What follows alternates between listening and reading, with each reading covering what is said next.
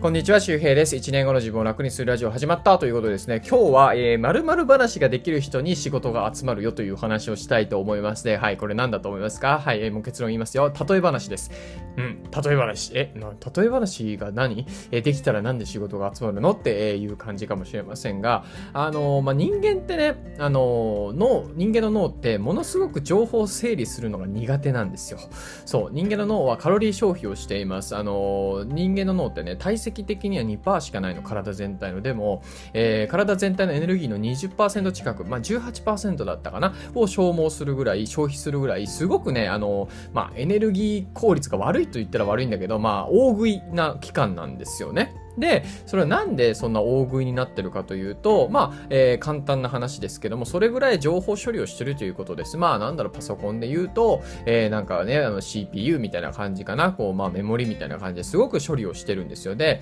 あの、まあ、視覚情報とかってね、もう、なんだろう、今見た瞬間でもものすごい情報量ですよね。今皆さんの目の前にね、あるだけで。で、しかも僕のこのボイシーとかラジオ聞いてるってことは、そのね、耳から入ってきてる、ね、またその情報もあるし、その情報をまたね、どういうふうに、あ、この先何があるんだろうとか、え例え話に仕事が集めるどういうことだろうとかっていうことを考えながら、でも考えてることも分からず、えバックグラウンド処理してくれたりするわけですよ。だからまあ、それぐらいエネルギーを使うから、えー、そもそもね、そのなんだろう、こうやって情報が入ってきたら、それを噛み砕いて、え何かに変えてっていう作業をすごくまあ、嫌うというか、あの、そればっかりしてるとですね、あの、要するにバッテリー切れが起こってしまうんですよね。当たり前ですけど、使いすぎてね。まあ、なんだろう、こう、パソコンとかだったらイラストレーター、フォトショップみたいな、そのちょっとメモリ食うね、えー、動画編集ソフトとか、そういうものをずっとこう上げてるような感じです。やっぱこう、まあ、どんどんどんどんバッテリー食ってくるわけですよ。そうじゃなくて、あのもう物事をね、もうシンプルに、えー、常になんかパッと入ったらもうシンプルにして、もう、考えないようにしたいわけですね。なので、まあ、その、なんだろうな、あの、皆さんが何か、こう、誰かに説明するときにですね、もう普通に事実ばっかり話したところで、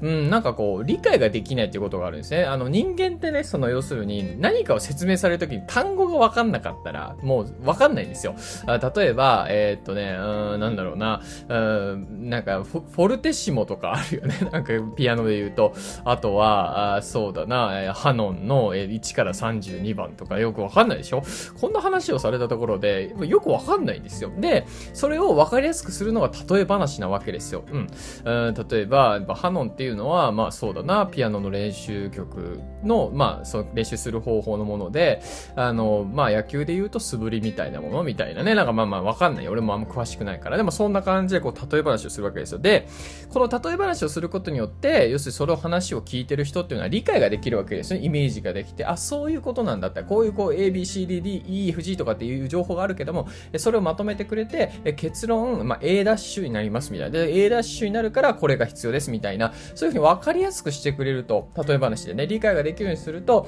人っていうのはイメージができるから、シンプルになるから、あ、なるほど、こういうことでイメージができたっていうふうになるから、動けるわけですよ。で、動けるということは、要するに何かを依頼したら動いてくれやすいし、その成果物も得やすいわけだから、イメージが共有できてるからね。で、あの人に言えば、なんか難しい問題とかも、まあなんだろうな、こう、砕い、噛み砕いてチームを作ってくれて、動かして仕事をやってくれるとかっていう、えことになるわけですよ。だからまあ、普通に自分自身がオーナー、まあなんか経営者だった時も、まあ、従業員に、なんだろう、そういうふうに、え、言うこともできるだろうし、皆さんがみたいなね、皆さんみたいなっていうか、あの、皆さんがみな、皆さん経営者じゃないと思うから、例えば従業員で、え、なんかリーダー職ね、上、なんかその部下がいるようなね、役職についてる人もいらっしゃるでしょう。え、そういう人だったら、え、部下を動かすためにやっぱ例え話をね、していって、こう、うまく向こうのイメージ、まあ、例え話をこれからするねとかっていうことではなくて、普段のなんかコミュニケーションの中で例え話を入れながら伝えていく。で、例えばまあ別にその、そういうね、こう上司とか、なんか、そういう関係のないね、仕事をしてる。例えば、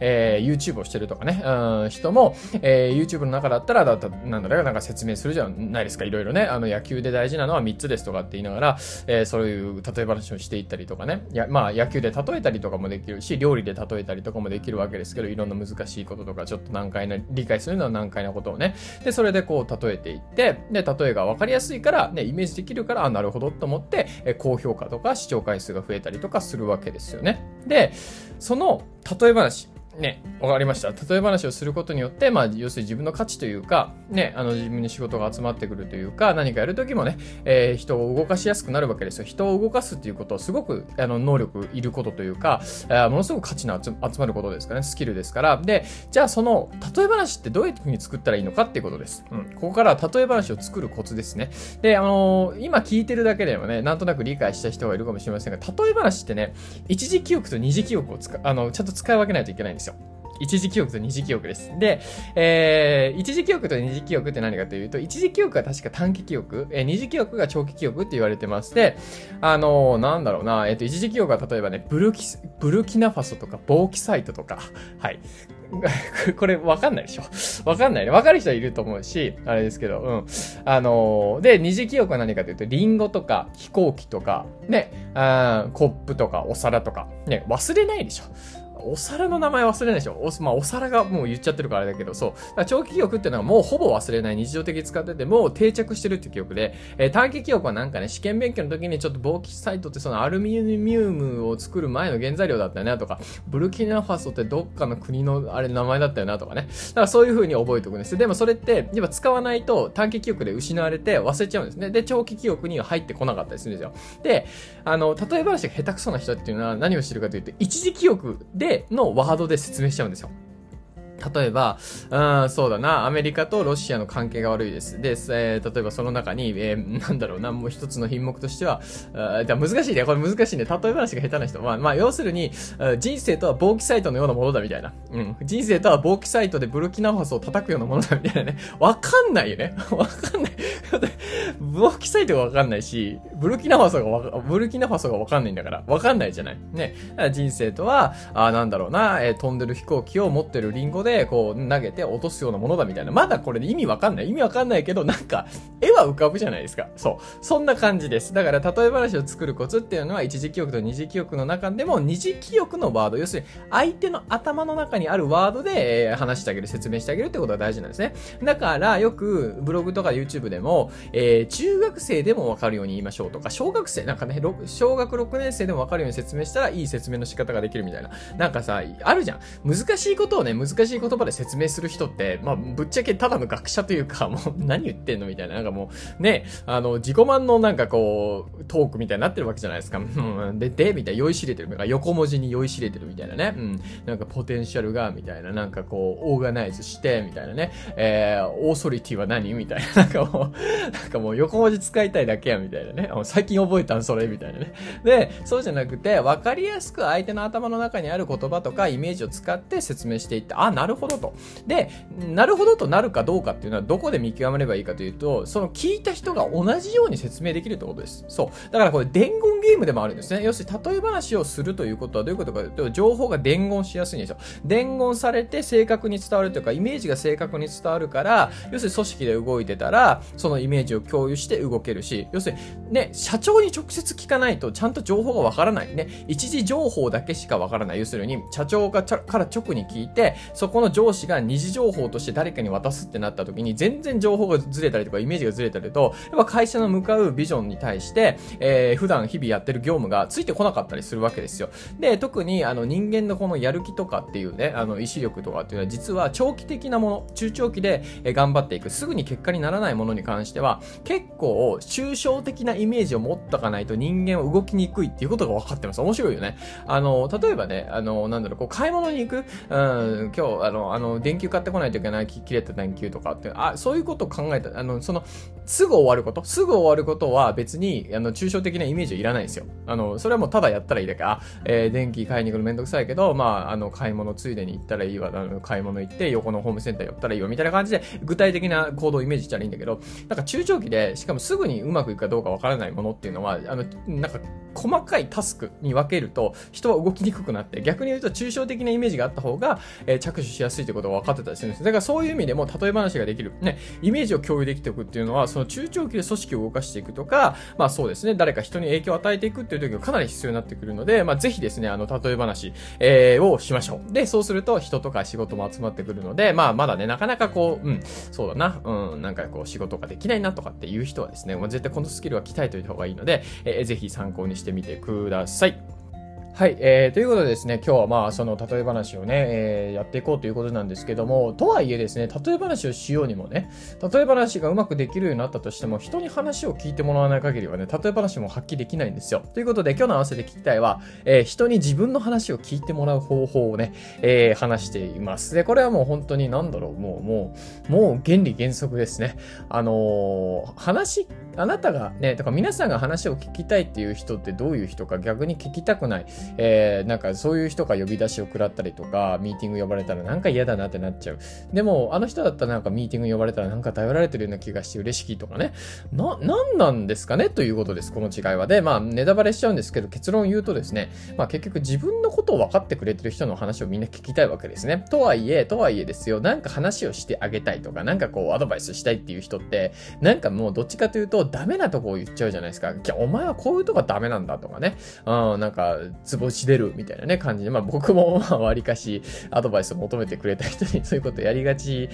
だったりもするんですけど、まあでもそれはもうね、もうズバって言った方がいい時もあるんですけど、あのー、なんだろうな、あのー、もちろん関係性にもよるよ。でも、結局やっぱ自分のこと分かってくれてるっていう人からなんかアドバイス聞きたいんですよね。この人も自分のこと上がってくれてるってね、あの、なったら勝ちなんですよ。で、そういう風な話をしてますので、よかったら合わせて聞きたいのリンク、えー、なんかね、あの、放送のディテール詳細とかっていうところを押すと、えー、リンク出てきますので、よかったら聞いてみてください。 Voicy 聞いてる人はね、合わせて聞きたいのところにリンクが入ってますんで、えー、それクリックしたらすぐに放送飛べるようになっております。はい。えー、ということで、また月曜日がね、えー、始まりましたけども、うん、皆さん、えー、憂鬱な、えー、電車の中で俺を聞いてるのかな？ね、あの、どうだろうな。あの、まあ、今、通勤してるんでしょ、普通にね。あの、皆さんね、もうあんま僕もわかんないんですけど、そうね、うん、まあね、あのな、まあ夏、夏ですよ。夏ですよ。急に、急に話題ですけど、夏ですね。なんか、あの、セミがね、鳴き始めましたね、こっちも。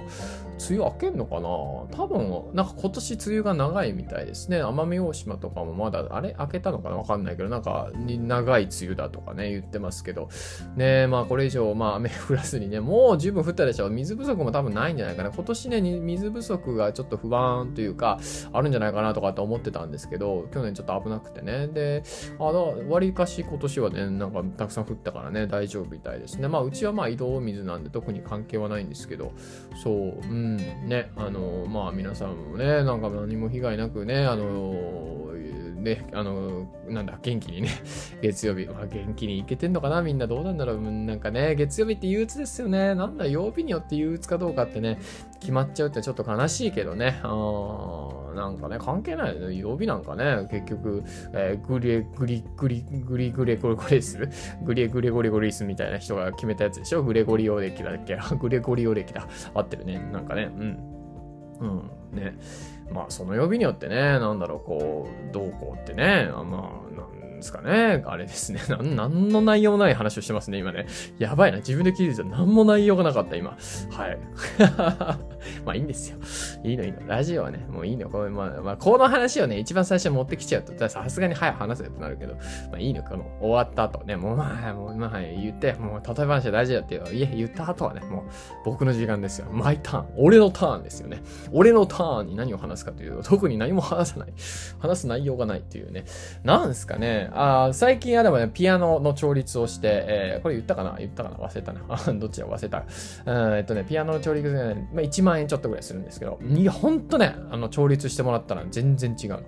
で、なんかね、買ったところを悪く言うわけじゃないけど、結構ちょっと調律が微妙だったみたいで、なんかね、僕のピアノ、なんだろうな、結構いいピアノらしいんですよ。その35万で買った河合の、えー、なんだその当時、河合のなんか最上位機種だったらしくて、で、えー、まあ今はね、多分もっといいのが出てると思いますけど、まあそれの中古なんで、まあまあいいものを買ったっていう。で、中もオーバーオールしてくれてるんで、全部部品が新しくなってるんですよ。だから新しくなった分、あまあなんだろうな、こうちょっとこう、うまく合わないみたいなことがあって、調整不足みたいな感じだったらしいですね。で、それをやってくれたんですよ。うん。でもね、全然違うの。あれ、こんな違うんだっていうぐらい。だからそのね、なんかね、違いがわかる自分も嬉しい。やっぱ弾いてるから毎日、毎日弾いてるからわかるし、うん、明らかね、もうね、僕が弾いてる時ってもう全然だったらしい。そのいいピアノなのに、すごくいいクオリティを持ってるのに、なんか全然力発揮できてないみたいな。なんか、なんかこう、なんか一郎、一郎に右打席に立たせるみたいな。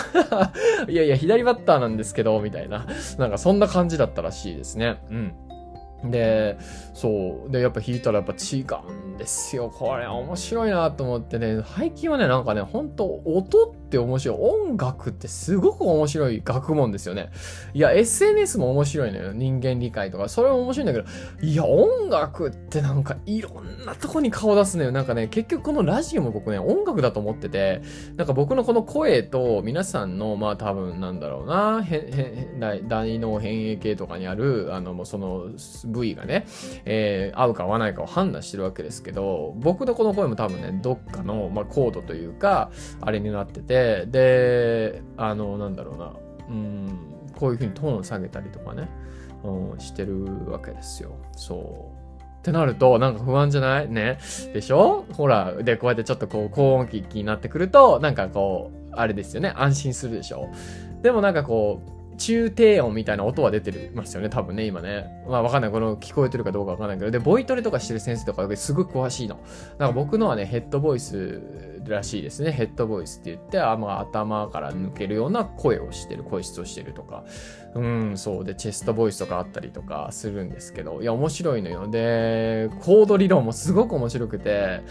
ダイアトニックコードっていうね、あの、まあそういう理論を覚えるんですけど、で、まあ今までだったらすっげえめんどくさいし、やりたくないのよ。でも、なんだろう。今はね、すごくこう、あ、なるほど、みたいな、こうなってんだ、みたいなね。もう全然伝わんないね、これね。いや、ほんとね、面白いの。だから僕は全然ね、わかんない。まだわかんないし、詳しくもないんだけど、ね、あの、でも、あ、なるほどねって、こう、で、なんかね、いや、サピア・ウーフの仮説っていうのがあって、その何かというと、その話す言語が増えると見える世界が変わるってことですね。だから、あの、宇宙人がいるかもしれないって話です、宇宙人は多分僕らとは違う言語を持ってて、で、その言語がもしかしたら僕らの、こういうね、なんか周波数で理解するというか、別の周波数を使ってる可能性もあるし、別の表現方法を使ってるかもしれないですけど、その言語、言語的なやつ。